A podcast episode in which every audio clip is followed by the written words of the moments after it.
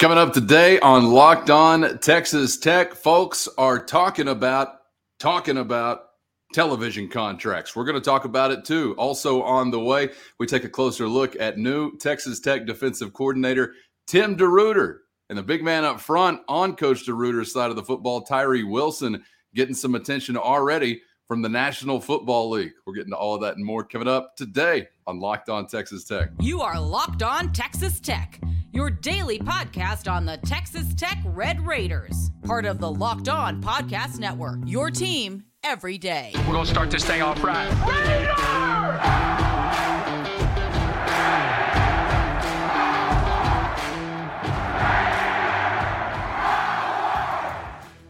Thanks once again for joining us on Locked On Texas Tech, part of the Locked On Podcast Network. It's your team every day, no paywall for free, anywhere you get your podcast or subscribe there on YouTube as well. I'm Casey Cowan with the only Chris Level to my left. And Chris, we got plenty to be excited about here this week as we spent a lot of time talking Texas Tech football. We got a season kickoff just a few days away. Saturday night from the Jones as the Red Raiders hook up with Murray State. And we will get back to talking Texas Tech football on this episode. But there's some other exciting things that uh, are beginning to manifest here this week as it relates to a big picture future. We're talking about the Big 12. And of course, that means we're talking about the future of Texas Tech. As you might have seen by now, as we inch closer to the end of the week, Fox Sports, ESPN, reportedly open to engaging in talks immediately with the Big 12 conference as it relates to the future of television uh, broadcasting agreements. So these things can change from day to day, maybe even sometimes from hour to hour. But uh, we'll get into what this means for the Big 12 for Texas Tech and beyond. But no question about it, this always moves the needle, Chris. That gets people's attention.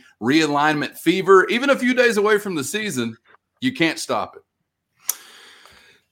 I was not expecting this this morning. Uh, this this is kind of non-news in some ways. Otherwise, but but in some ways, it could be massive news. I, I think if I this is really news in my opinion for the Pac-12 as much as it is the Big 12. You know, I, I think this was a really strategic move by the Big 12 today because basically what has happened is, and it's going to start a snowball effect of sorts, domino effect, whatever. In that you you you decide to announce publicly we're going to kind of you know take a shot at this early on way ahead of of time before we're really supposed to. And i think it is a red flashing light to the pac 12 in that the big 12 wants real data. They want real numbers. They want to find out what they're worth not not what their twitter worth is or what somebody on a message board thinks like redraidersports.com something like that. They want to know what what what real numbers they can potentially tell Arizona, Utah, people like that. What what people real or, or forget, I think, is that the exclusive window for the Pac-12 to negotiate ended about a month ago with their current TV partners.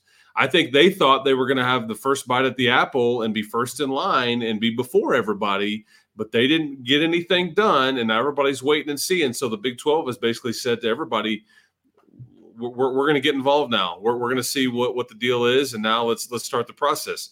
It also means Casey, and this is I think fairly substantial news.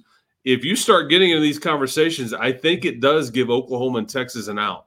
I think they can start to nego- you know negotiate their exit maybe a year early. I've, I've often th- thought and said I think this will be the last time that you get Oklahoma and Texas in Lubbock. Will be this season this only speeds that up potentially. Although there's that side deal with with Texas and the pol- political folks that you know that the Texas Tech folks could end up you know getting a home and home with Texas and all that stuff. But that we'll, we'll set that off to the side. But I think this is fairly fascinating today, Casey, because I'm curious what ends up coming of it and kind of what th- th- this was a strategic move by the Big 12 and Brett Yormark today. There's no doubt about it.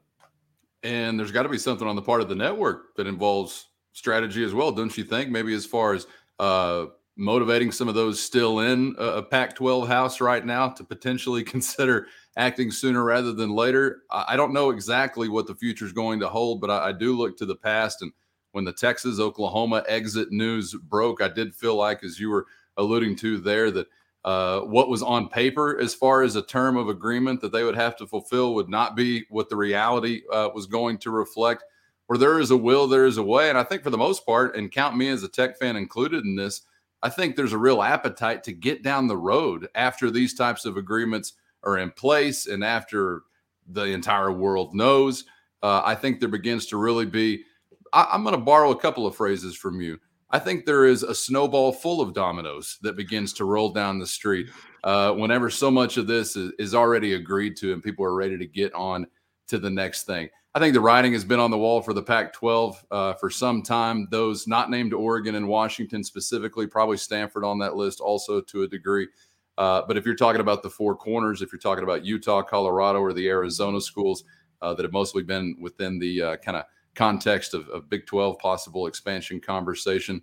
The writing has been on the wall for them for a while. And look, I'm not trying to push them to get finished with the uh, grief, the stages of grief, the grief cycle. Go ahead and take your time, do your thing. But there's a point where you have to get out of the denial phase and you've got to begin to bargain with your new reality. And we know this, don't we, as tech fans? I mean, we're getting used to a new normal uh, as is. I mean, I mean, as we speak, because you've got you're in a conference with freaking Cincinnati for crying out loud now, uh, moving forward. So there's a new normal for a lot of folks. I kind of feel like as a Texas Tech fan within that new normal. However, Chris, this is all good news if you're thinking that Texas Tech's home for the foreseeable future and really an extended foreseeable future is going to be in the Big 12 conference. And you know what? I pat the fans on the back in this one. And I know it ties in somewhat to administration, boosters, support, uh, infrastructure at the university. It all kind of reflects one another. But for a period of time now, without the media reporting on this or highlighting this, Big 12 fans have cared more about every ball that bounces or is thrown or is shot or is passed or is golfed or chipped or whatever than Pac 12 fans do, period. And I think that's why you see while the cream of the crop of the Pac 12 still has obviously good opportunity in the Big Ten, there's some pretty good middle ground programs uh, who probably need to look the way of the Big 12 if you're actually, and I can't even believe I'm saying this out loud, are actually looking for stability. Could it possibly be the case that the Big 12 somehow right now is is feeling like their house is not built upon sand anymore? Cowan, let's make it clear. The Pac-12 is vulnerable. They they are because you you were vulnerable a year ago, and then you responded by adding four schools that it may not ultimately add a ton of dollars. It, will, but I don't I don't know if it. But you added really good football programs, and look at the top twenty-five polls this year. I mean, Cincinnati was a a playoff team last year. Uh, they're, they're expected to be really really good again this year. Uh, Houston is a top 25 team and, and all those things. There's nobody for the Pac 12 to add. Okay. They are vulnerable. They are reeling. They're, as you mentioned, they're processing their stages of grief. Ultimately, how this is going to play out is this. I, I think you hear the Big Ten commissioner. He has been perfectly clear about they are not done. And so, how this is going to end up if we just want to skip to the end here, yeah. I don't know how long we'll have to wait before we get to this point. But in my opinion, Oregon, Washington, Stanford, and Cal are going to end up being Big Ten schools in the in the big picture. And I think at that point, people are going to be just just you know begging for a life draft from the Big Twelve. And I don't know if you're in a position to add all of those other schools. Some of them, I, I don't know that, but I'm telling you, Utah and Arizona are going to top that list. And I think Arizona State factors in at some level too. But do, do, you need two? Do you need four? But uh, you know, if you're Washington State and you're Oregon State, you're screwed. I guess that's my point. Uh, long thousand percent, and I don't care. Uh, let's talk four corner schools. Let's talk reasonable, natural fit. Um, we already understand that you're having to take on some things to kind of shore up a raft that had some holes in it with Texas and Oklahoma bouncing you're there is no longer power five, obviously. But I feel like when the Big 12 said we're going to bring on these new four in uh, Central Florida, Cincinnati, uh, BYU, and hell, I can't remember the, the fourth one. Uh, when they said they were going to bring on those four, I kind of felt like the Big 12 was saying, okay, well, we may not be third anymore among the Power Five conferences, or we're going to really have to fight to be third with the ACC. but we're not burying ourselves with the Pac 12 because the writing has been on the wall for the Pac 12 for a considerable amount of time now. I mean, it really hadn't even been much of a secret if you paid attention. Expanded conference, got you nothing revenue wise. Conference championship game, got you nothing revenue wise. Conference television network, got you nothing revenue wise. And they had no more bullets to fire. They only had Larry Scott to fire. I mean, this writing has been on the wall. Part of it does have to do with geography. I really think so. And culture. Like I talked about, those on the West Coast, God bless them, they say, well, we got the Pacific Ocean. And maybe that is the case. If the we Pacific, like to surf. If the Pacific bordered Lubbock, I don't know if I'd care about a football game, but it doesn't. and I do. And most Big 12 fans feel the same way. So I think there's some credit, uh, even to those who are not fans of blue blood programs like Oklahoma and Texas. There's credit to some of those in the Big 12 who has turned who have turned those turnstiles at every stadium and, and yada yada yada have kind of made a difference here in that you know you're not you're not a doormat league. You're not going to be the sec or the big ten uh, but can you gain access to the playoff? Can you continue to increase annual revenue for your members compared to what they were getting previously i don't think that's all that insane if you're pulling some of this off with the pac 12 conference I want to ask you a question, though, specifically about Texas Tech, Chris, because I'm talking a lot about the future of the Big 12 and what it can be and this and this and this. Do you think that that Texas Tech from the inside is that the commitment now that hey, we're going to try to be as big and bad within this conference as we can, and in doing so, try to assist making this conference as big and bad as we can? Because I don't want to put you know the cart before the horse if maybe it's remaining a little bit more fluid uh, than I'm speaking to. Yeah, I, I, think there was a time. I mean, let's just go back to last July and August. I mean, there was a time if the Pac 12 called, I think you would have seriously engaged and you would have done it. Um, you would have done it. And I think that it, it is a situation to where if, if, you know, if you had have done it, I don't know if everybody would have been anywhere near as interested in the West Coast time zone and the late night kicks and all those things as they think they would have. uh, you know, it sounded good in theory, but but but at the time, it's about survival. You're just trying to make a a go of it and everything like that. I, I think now, though, I don't I don't think you would be interested in in trying to join uh, that that league. That, that, because as soon as the Big Ten calls a Washington or an Oregon, they're gonna go, and they should. So Absolutely. even if this is a temporary scenario, uh, and and maybe it's a year or two down the road before the Big Ten says, okay, now we'll do it. Um, you know, eventually there's an eventuality there. I, I guess is my point. And at some point, Washington and Oregon are going to have to make a decision. It's a game of chicken. We talked about this the other day they're going to have to listen and say, okay, do we want to lock ourselves up here, there? Do we want to wait? And they're kind of you know, it, it's an interesting scenario there, but they're going to bring along Stanford and Cal, I think, with them. That's that's my opinion. Do you think that depend that collection depends on Notre Dame? Is Cal out if Notre Dame says, "Give me Stanford as a traveling partner and get these other two yahoos"? Oh yeah, yeah. I I think uh, I think Notre Dame trumps them all. We know that. Well, yeah. the, the, the, everybody, you I'm know, curious is, about Cal getting in because they got to be reminded they have an athletics department. It seems like does it not matter? you know, and their their stadium is like what is it? It's isn't uh, it on a volcano? Earthquake proof. It's built on a volcano. Yeah, it's earthquake proof. Um, you know that that just but but I think that's more about and, and there are the theories out there, Casey, about USC wanting to squeeze their competition on the on the left coast and mm. saying we're we're in a scenario now we can own this thing. We're going to get all the money. And so, but I, I think at the end of the day, the, the Big Ten folks will tell USC, hey, sit tight. We're, this is what we're doing. Much like the SEC told Texas A&M. I know you don't like it about the whole Texas thing, guys, but guess what? It's happening. The ink is dry. You know, s- sit quietly and, and cash your check. I found out as a Texas Tech fan last year, as a college football fan, when I really had to ask myself where I wanted uh, Texas Tech to be, it wasn't the Pac 12. And that was in part because of the things I already described, knowing that they were a dead conference walking, which another thing I didn't actually list there was the fact that USC's third tier rights, they were getting about as much money as like Texas Tech, maybe 15, 20 behind UT, OU, all these others. That was not tenable.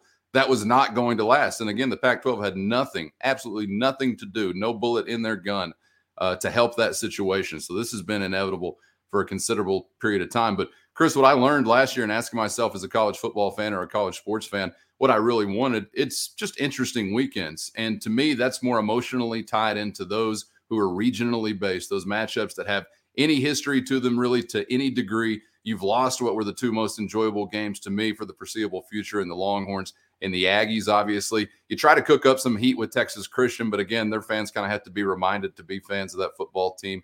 Houston, it's at Baylor. You're trying to cook these things up. But that's why I would have said, even at that time, regardless of the Pac 12 being in dire straits or not, I'd rather just stay home and play the people I, have already been mad at for a number of years. You know, does that make sense? I know that it oh, may yeah. not even been the most uh, uh, lucrative decision. Maybe you would have made more money stay in a, a healthy Pac 12, even though that wasn't a thing. But I, I just want to play games or go to games that uh, carry that special feeling that only college sports does. It's, it's something that's not replicated on any other level. And we're losing yeah. a lot of it.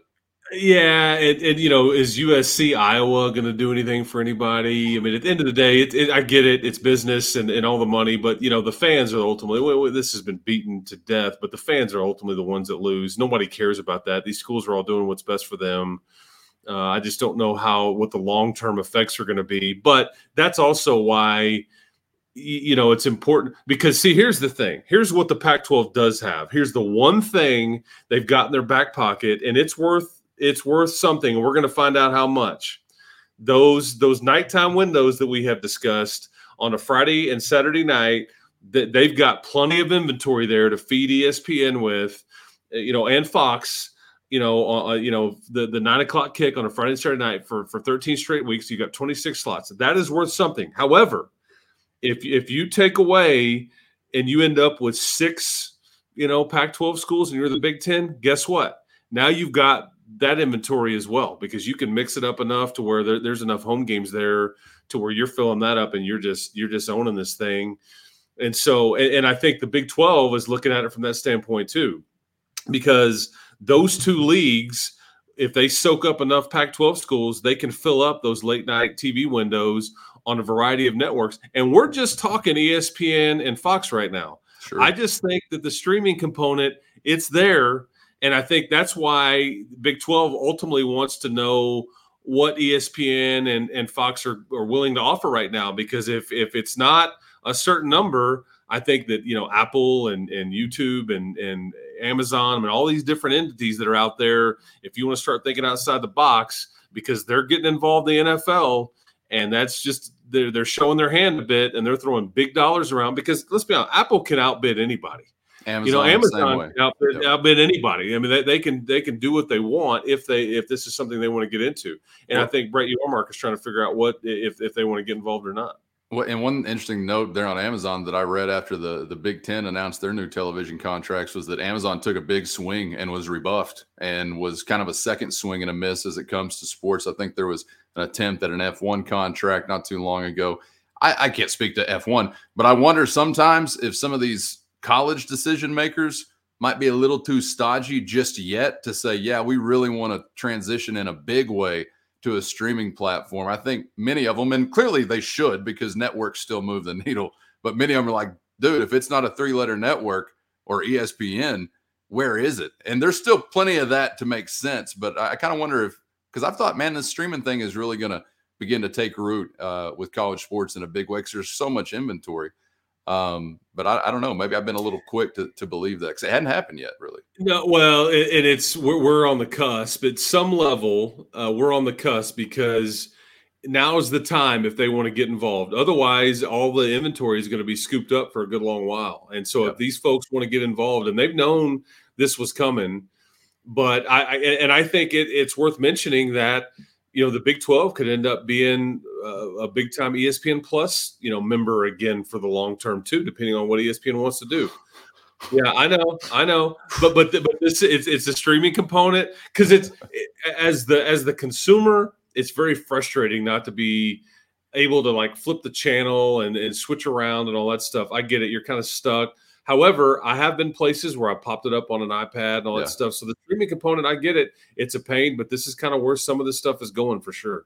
it's a wild world right now, and who knows as the way that everyone changes all kind or uh, consumes all kinds of content changes, uh, what those habits and patterns are going to look like in years to come. All right, we'll move a little bit closer to home, and I think in summation, I, I would believe that this is a good day for the Big 12. And uh, since I feel like the Big 12 is going to be here for a little while, I'm going to consider it a good day for Texas Tech. And we're going to get back to Texas Tech coming up dead ahead as we'll take a closer look at new Red Raider defensive coordinator Tim DeRuyter. A little bit different profile uh, whenever it comes to seasoning as compared to the guy we discussed yesterday in Zach Kittley. We'll hear from Coach DeRuyter coming up next. But first, I want to tell you guys to check out betonline.net, the fastest, easiest way to check in on all the latest sports wagering odds and ends. You got all your favorite sports and events now at the number one online gambling resource.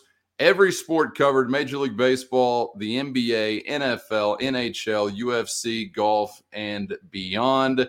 Head to Bet Online today on your mobile device to learn more about what's going on this weekend. And saw him kicking out something uh, as we get closer to the weekend here, Chris, talking about differences in projected win totals uh, from a season ago to now. The Red Raiders, here's some good news, have improved by one, four and a half, the number a season ago, five and a half, uh, the number heading into this season. Do you have any inkling why there's a little bit more credit, at least to the tune of one more win heading into this year? What do you think?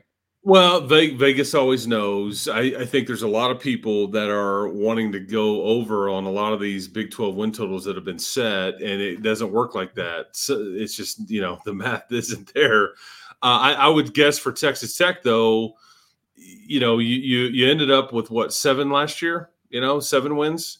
And I think that you finished up, you know, pretty strong with your season, and you beat Iowa State. You end up taking the conference champ uh, to the wire, and then you end up winning your bowl game, and you've got your quarterbacks back and all that stuff. So that, but it's still, if if it was me, I guess I would I would cur- be curious if people had because most Tech fans are going to look at five and a half and take the over. I get it. If it was set right, if it was set at six and a half, what would you do? That's that's the that's the that's the sweet spot on paper with what we know right now. That's the sweet spot. Do you get to seven? Do you stay at six? But um, you know, well, yeah, because I, I, think Baylor is picked to win the league by some, and their win totals at seven and a half. And I think right. people are jumping all over that. It's juiced. It's juiced like crazy. Where if you take the over, you got to spend a ton of money to win a little bit. I mean, so but yeah, the bet online folks they know. Vegas knows. and you can know too if you find out right now by heading to betonline.net where the game starts. March Madness is right around the corner. If you want to win your office pool, you need to stay caught up with all the college basketball action with the Locked On College Basketball Podcast. Every Monday, Andy Patton and Isaac Schade recap the biggest stories in college basketball, keep you up to date on the NCAA tournament bubble, and get you ready for the upcoming week of games. From the Big East to the Mountain West and everywhere in between, Andy and Isaac have college hoops covered on the Locked On College Basketball Podcast. Available on YouTube and wherever you get podcasts. Part of the Locked On Podcast Network. Your team every day. It's Locked On Texas Tech, your team every day on YouTube or anywhere you get your podcasts. Do subscribe. We'd appreciate it so much. Chris's children would appreciate it so much. Uh, we got plenty to get to before we're done with you here today. We'll discuss Tyree Wilson getting some NFL attention as we get closer to this 2022 season. Coming up in just a bit. But first, uh, want to do something similar to what we did yesterday. We took a closer look at a new offensive coordinator, Zach Kittley, new offensive coordinator, but not a new name in West Texas. And now we wanted to flip it to the other side of the football and talk about the new defensive coordinator in Tim DeRuyter. And Chris will we'll talk about some of the differences and uh, what we've seen over the last couple of years here at Texas Tech on that side of the ball, and maybe what we can expect here from Coach DeRuyter this season. But as I've uh, mentioned already here today. Man, talking about the profiles of the two coaches, the tenures, the length, the age, all of those things. Really dramatic contrast uh, for Coach McGuire between his OC and his DC. And I don't know that everybody will agree, but I'm of the frame of mind. I, I think that could be a really good thing.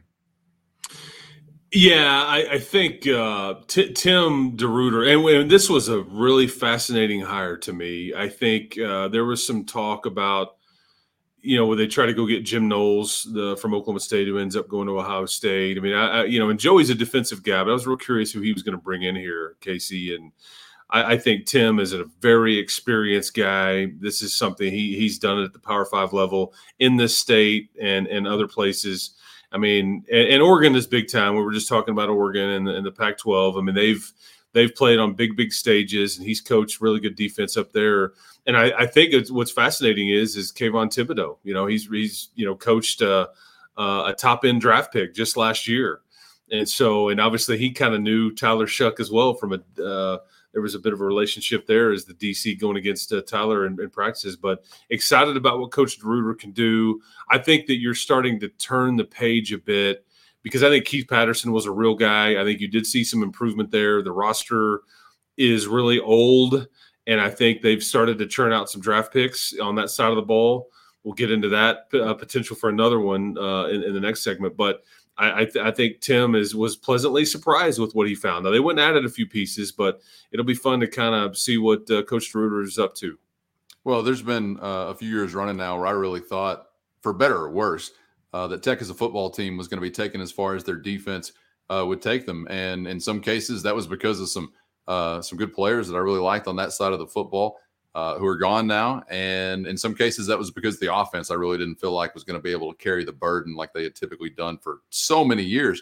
Now, I don't feel like it is a bad thing to be led by your defense. As a matter of fact, I think if if I had my druthers and could only have one or the other, unintentional rhyme masters with us today. I would have that team led by the defense. So I don't think it's it's really a bad thing, and I, am not surprised to hear you say that when he shows up, he sees that there's a few dudes over there, especially right now, because whether you're talking about the secondary, and I know that's where there is probably the heaviest concentration of dudes right now uh, within that defensive backfield, but uh, you got some pieces within the linebacking core and, and certainly up front, and not only Tyree Wilson. Uh, yeah, there's a lot to like about. I, I would agree. I, I think here's the scary part. There's a there's a lot of older guys on that side of the ball. Yeah. So we'll worry about that in the off season and next year. But that they're going to have to go shopping big time when it comes to the portal potentially in the off season because there's a lot of age and experience on that side of the ball, especially in the secondary and potentially up front. So you could you could have wholesale changes on that side. But I think the one difference, Casey, in that what Coach DeRuyter wants to do and Coach Patterson wants to do is that I think you'll see some some four man fronts. You know, we've been largely uh, a three man front around here for a long time, is what we've seen. And I think when you see them go at Myles Cole and Vidal Scott and some different pieces on that defensive line, they wanted to give themselves enough options and length up front to be able to play with four down linemen and and and and do it that way instead of always being in a in an odd man front. So that'll be a noticeable change. But the the one thing that they do, I think that, that Coach DeRuyter kind of prides himself on. I think you go back and look at stats and whatnot, is they really they really try to uh, mask what they're doing and force a lot of interceptions. That's kind of what he hangs his hat on is showing the quarterback a look and you think you're going to get a look and it changes week to week is what kind of what you, you'll start to understand about his defense. And the quarterback thinks okay this is where the defender is going to be. And then week to week it's a bit different. And then you end up they throw it to you on occasion. And yeah. so this is kind of what they're going to hang their hat on a little bit. So I, I think ultimately we'll be able to follow how good and successful this defense is not just by how they stop the run, but the interception number or potential interception number. Not that your guys are going to be able to grab them all the time, but that'll be an easy way to kind of determine if your if your scheme is working. You know, as we go along the season. Well, and we've seen before um, playmaking, turnover creating defenses that are not the most talented or the deepest. Uh, if it's attributed to scheme or maybe just a few special ball hawks, couple few, whatever it might be, uh, you can you can play that game without having you know an all American laden defense or being the best team. And as a matter of fact, if you're not going to be the most talented football team, which I doubt Texas Tech will be heading into this season, uh, as we mentioned, I think yesterday, you know, turnovers can cover for a multitude of sins otherwise because there's nothing really more backbreaking than obviously taking the football away. uh, whether it's momentum in the stands or on the sideline or, or the field position battle or, or whatever it might be. Uh, and unfortunately, we have seen good grief some of the more extended turnover droughts that any college football fan base has had to sit through at some different periods over the last decade. But we did also see, I guess, uh, well, who was it? Art Kaufman into David Gibbs. Really, was it Gibbs that that started to get the turnover number up? Um, yeah, a little I mean, bit. Yeah, it's it's yeah a little bit. I well Art Kaufman. I hadn't heard that name in a while. and That that hadn't been that too that long ago. Uh, I was but, in the midst uh, of building a statue for the guy. Whenever they got out of here, I just got a nice pair of bronze Dockers. That's as far as I got, just up to the belt line. So the next man to win, you're getting the abdomen. J- James Willis, uh, that was before that. Yeah, I didn't get started on that one. I didn't yeah, quite no, get started yeah, he, he, was he was barely here. He was barely. Chris, here. let me ask you about what you said though pre-snap for Tim DeRuyter's defense. What kind of burden does this put on the players mentally to to really be sharp out there and, and be disciplined in what they're doing? I think there's a lot on them. I, I, don't. I don't think there's any doubt about that. But I think that's why I say that, that Tim was really pleasantly surprised with what he found here because he's had a, you know, look, it's it's hard for kids to learn a scheme and then dump it and then learn a new one with the the, the language and the, the, the rules that they're responsible for and and all those yeah. things. But i think he found an old enough group and a motivated enough group that and, and keith deserves a lot of credit because i think that people started to think about defense around here a little bit. And i'll be rooting for him like crazy at abilene christian. He's a real one man. He's a west texas guy and all that stuff. And i, I uh, you know being standing there with him after that game in the Liberty Bowl in Nashville, uh, when excuse me, Memphis, not Nashville, Memphis. Whenever he uh, they just did a number on Mississippi State, and he knew he was going to leave a lot of these guys here. And I think you know they're very motivated. They they want to be a part of this thing as much as the offense does. And I think Tim, when he got here, that was one of the first things that you know we were preparing for the uh, the spring broadcast and and some of the media settings that he did. It's like, man, were you pleasantly surprised with what you found? Because I mean, you know, we all know what the, the knock is on Texas Tech, and it's kind of sure. been that that way for a while. And he was like, yes, I was. I was pleasantly surprised, like in a good way. And so we'll we'll see kind of what that looks like because they've got a lot of depth in, in the secondary, a lot of, of versatile pieces.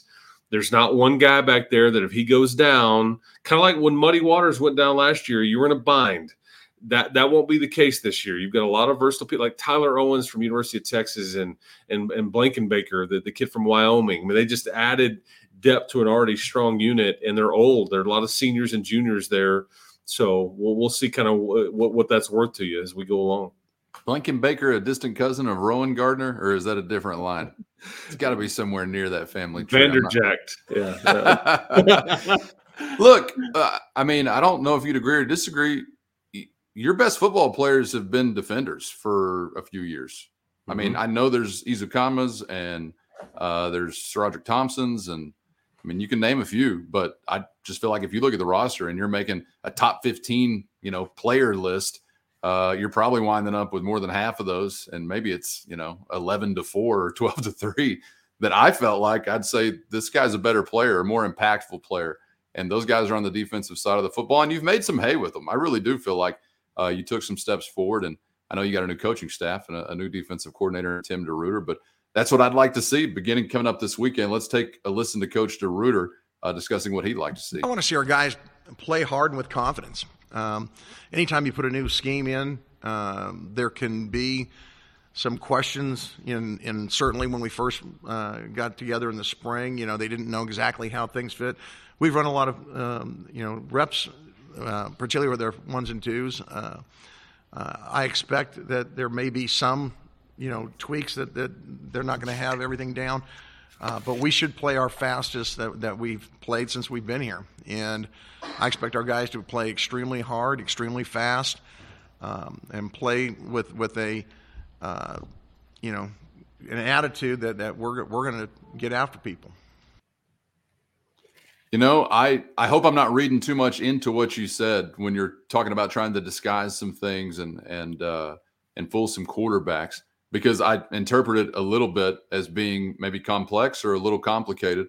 Uh, I shouldn't say complicated, but just a lot of brain power probably devoted to, to some of that stuff for those defenders. And I do wonder, Chris, if that's something that sometimes will keep guys from playing fast because I I absolutely believe uh, on a football field there's such a thing as, as as thinking too much, isn't there? Yeah, no doubt. I think Ruffin McNeill used to say that all the time, man. Uh, cl- clear minds equal fast legs, um, and, and that's that's that's true. And and a lot of coaches, you know, simplify just because, hey, man, let's just let's just run base and be simple. And and I so I I, I think uh, Tim he, he he's been around the this deal for a long time. He knows what he's got. I don't think they'll put too much on him early uh, because you'll you'll have kids tell you this is a lot more aggressive uh, than, than we than we're mm. used to playing. We're going to try to force the issue, and you, we've all heard that before too. And then you sure. start getting into games, and your offense doesn't score, and so you want to get out there and not be as aggressive because you give up a big play, and you know then you're not playing quote unquote complementary football. Yeah, and the guy behind me at the Jones is griping at the cornerback about his cushion over and over. And I'm like, dude, we're on offense right now. yeah, that's, that's, right. That's right. That's right. That's how it all snowballs. There it is, yes. the snowball full of dominoes again. yes. Yes. he has been around a long time. You're absolutely right. And you would think that that's going to really lend itself to an advantage when it comes to connecting with the players, leading the players, because clearly it's not just about uh, scheming and, and, and strategizing uh, it's about you know inspiring those guys because belief, effort, etc., are the things that are gonna gonna get you somewhere or keep you from being where you want to be. And I, I hope that Coach DeRuyter's time spent in college football will give him a chance to maybe have an advantage in that area. Coming up next, let's talk about one of those guys that he is certainly going to be putting a lot on. And luckily, that guy's got really big shoulders to carry that load. Tyree Wilson getting attention from the National Football League. Uh, we'll discuss what they're saying about the Red Raider defensive lineman coming up next on Locked On Texas Tech.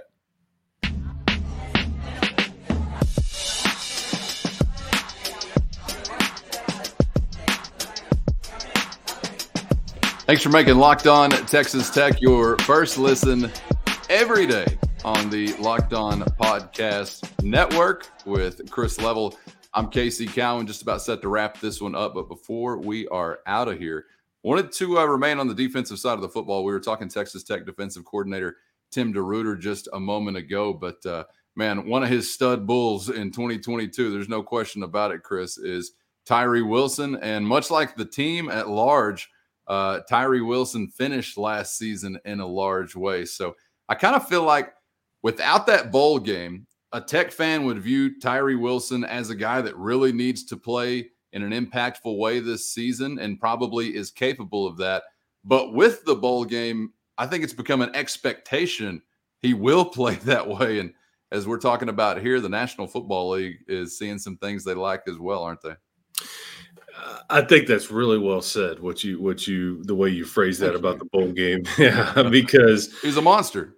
He was, and I think that people started to see the potential there because the the measurables are something that Tyree has off the charts. Yeah, he is a large man. Uh, I mean, he's every bit of 6'6", 275, and he's got something to him, and it's really just about doing it consistently.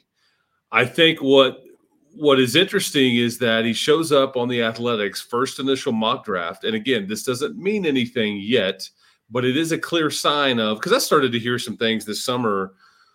Yeah, the NFL folks think that Tyree could be as a first rounder, and I and I, I had my doubts. I, I just I don't mind saying that. I'm like, well, I, I can see that because if you if you check off the measurables box, that, that that's the biggest thing with the NFL. You gotta you gotta look the part and fit in these certain dimensions and all that stuff. But then if you can play, look out because then you start shooting up the, the right. draft boards.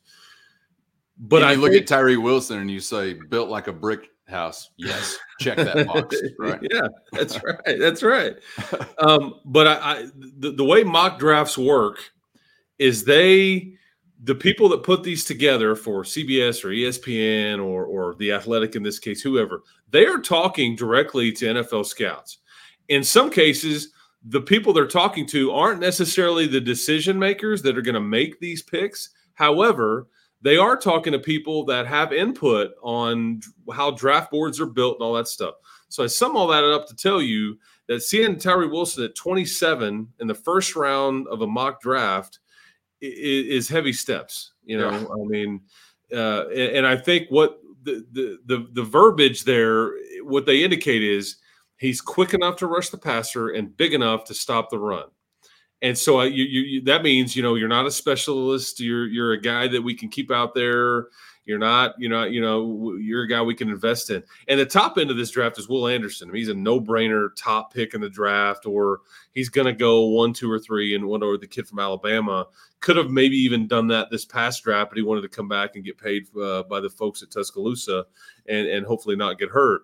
But I, I think it's big time company, and it's it's just rare for Texas Tech to have a guy on defense as a projected first round draft pick. But it don't listen to hearsay. It's right there in black and white. You know, if you check out the athletic, and that's a reputable source, and and it doesn't mean he's going to be a first round draft pick. I'm just saying it just kind of tells you what their what the thought is about it.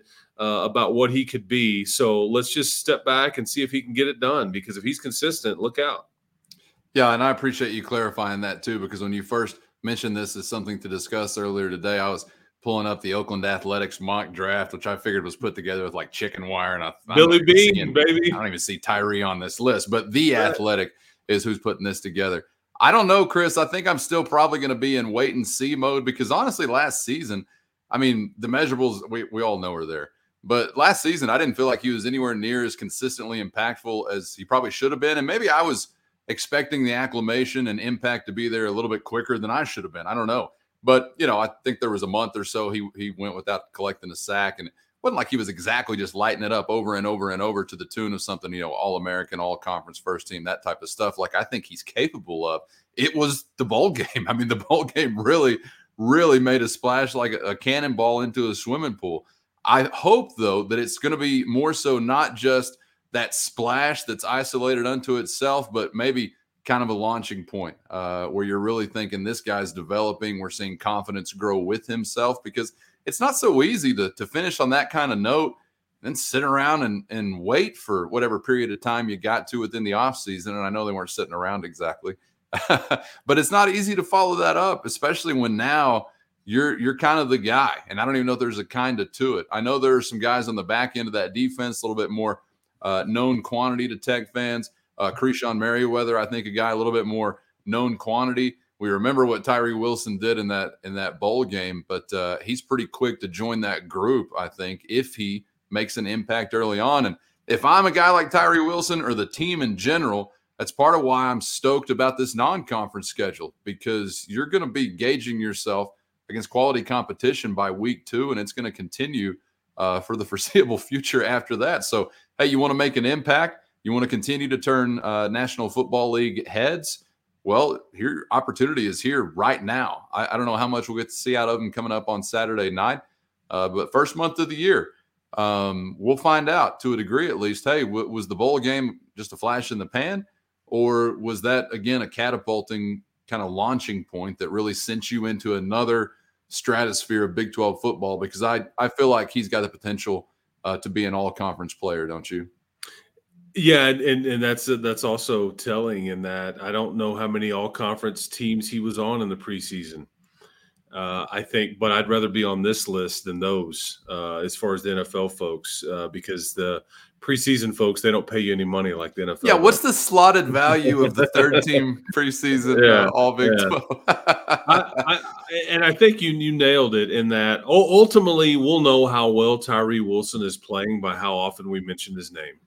Yep. You know, if, if we don't hear his name much, you, you know, I mean, because there's if we if we're mentioning his name, you know, two or three times at least every Saturday for good reasons, obviously, then, then I think he's got some serious money to make. But if if not, if if it's just disappears or he hadn't he hadn't made any game changing plays, then you know it, it he, he he'll end up getting picked. Make no mistake, he's going to the NFL somebody's going to scoop him up at some point. But you know, there's yeah. a difference between first rounder and fourth rounder and sure. and things like that. But but and, and you know, let, us just call it what it is, man. His team needs him to be a dude.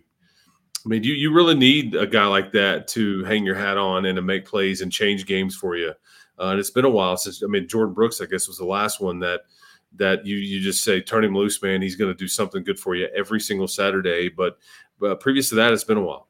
Well, and go back to to some of those great teams uh, that you had uh, within the Mike Leach era. And, um, you know, I think about some of those pass rushers. You really had a, a, nice run there with some guys that could get to the quarterback and just wreak havoc, even if you're not able to collect the sack to some prolific shout number. out. to McKinnon Dixon. Brandon Sharpe, put him Shout on. I mean, Brandon Sharpe, Daniel Howard. Uh, yeah, you had uh, yeah, yeah. the Williams kid. Oh, he's a Brandon, Brandon Williams. Yeah, he um, got drafted by the Cowboys. I mean, you just had guys that were real disruptors. They had to be accounted for, and often more than one guy uh, was having to account for them. And by the way, when you had guys within the interior of that, like you might have uh, with Hutchings and Bradford and some of these cats within the middle, I mean, you really could be disruptive up front, and that's where some winning football is going to start. Uh, wasn't too long ago, I was engaged in an exercise of ranking the most impactful positional groups on a roster, and the defensive line was was number one on my list. Chris, I just feel like if I if I had unlimited resources to build a football team, I, am starting there first uh, with guys that can really disrupt what the offense is trying to do. Tyree Wilson is the guy that's going to have a chance uh, to do that beginning this Saturday. Man, can't wait uh, to get to Jones Stadium coming up Saturday night. But before then, still got a couple go arounds here on Locked On Texas Tech. Appreciate you guys for hanging with us today. And want you to do it again tomorrow because it's your team every day on the Locked On Podcast Network. Appreciate you for making Locked On Texas Tech your first listen. And of course, whenever you're done with us and thanking Texas Tech, check out the Ultimate Pro Football Preview 2022 as we're getting you ready for the National Football League season coming up right here on the Locked On Podcast Network. Chris, I'll see you the next time around for another edition, my man. Keep hope alive, man. Gonna do it. For Chris Level, I'm Casey Cowan. You do the same. We'll see you tomorrow on Locked On Texas Tech.